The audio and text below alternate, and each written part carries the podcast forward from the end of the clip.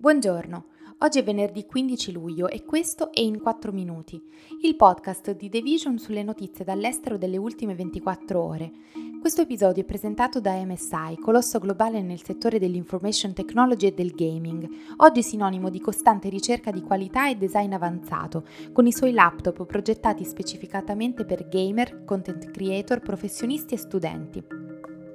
Parleremo della votazione per il prossimo primo ministro britannico, della candidatura di Donald Trump alle presidenziali americane del 2024 e di Britney Griner, l'atleta statunitense in attesa di giudizio a Mosca. I legislatori del Partito Conservatore in Regno Unito hanno ridotto ancora la rosa dei contendenti rimasti per il ballottaggio che vedrà uno di loro sostituire il primo ministro Boris Johnson, mentre il favorito Rishi Sunak, ex cancelliere dello scacchiere nel precedente esecutivo, si è impegnato affinché la sfidante a sorpresa Penny Mordaunt, giovane ministro del commercio, non guadagnasse terreno. La votazione si è conclusa con 101 voti per Sunak e ben 83 per Mordaunt. Secondo il bookmaker Ladbrokes è Mordaunt ora il favorito a vincere le elezioni per la leadership, seguito da Sunak e dal ministro degli esteri Liz Truss, che ha ottenuto 64 voti. Si tratta comunque di scegliere il quarto primo ministro britannico in sei anni, che dovrebbe essere annunciato il 5 settembre, senza la necessità di elezioni nazionali. Downing Street ha ricordato che se ciò dovesse avvenire, Johnson è tenuto a rassegnare le sue dimissioni formali alla regina Elisabetta II il giorno successivo. Su Sunak non si sono risparmiate le critiche. Proprio giovedì l'ex ministro delle finanze, le cui dimissioni hanno innescato la crisi di governo, si è trovato a respingere le critiche di quanti lo volevano troppo ricco per governare un paese nel pieno di una crisi economica. Lui ha detto, non giudico le persone dai loro conti bancari, le giudico in base ai loro caratteri e penso che le persone possano valutarmi dalle mie azioni negli ultimi due anni.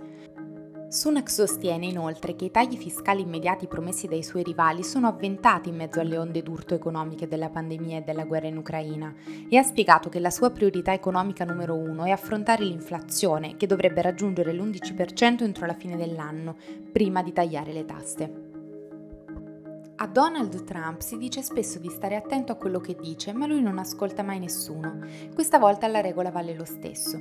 Per quasi un anno un gabinetto composto dai più fidati confidenti di Trump ha detto all'ex presidente di non annunciare la sua candidatura per le presidenziali americane attese nel 2024 prima delle elezioni di metà mandato di novembre, sostenendo che potrebbe essere un ostacolo per i candidati del 2022 e che sarebbe stato incolpato se i repubblicani avessero ottenuto un risultato peggiore del previsto.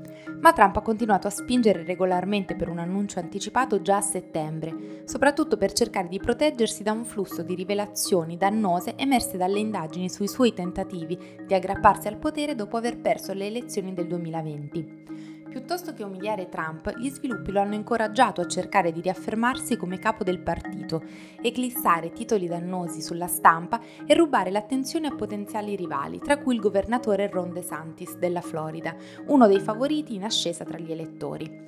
Ma guardando i sondaggi, quasi la metà degli elettori del Partito Repubblicano cerca qualcuno di diverso per la presidenza del 2024 e un numero significativo giura di abbandonare Trump se dovesse vincere la nomination.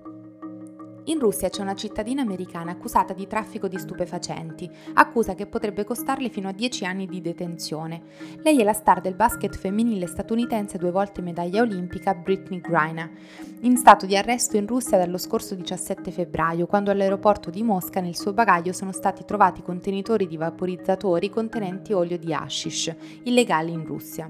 In una lettera inviata alla Casa Bianca in occasione del 4 luglio, Graina racconta: Mentre sono in una prigione russa, da sola con i miei pensieri e senza la protezione di mia moglie, della mia famiglia, dei miei amici, della mia maglia olimpica o di qualsiasi altro risultato, sono terrorizzata all'idea di dover rimanere qui per sempre.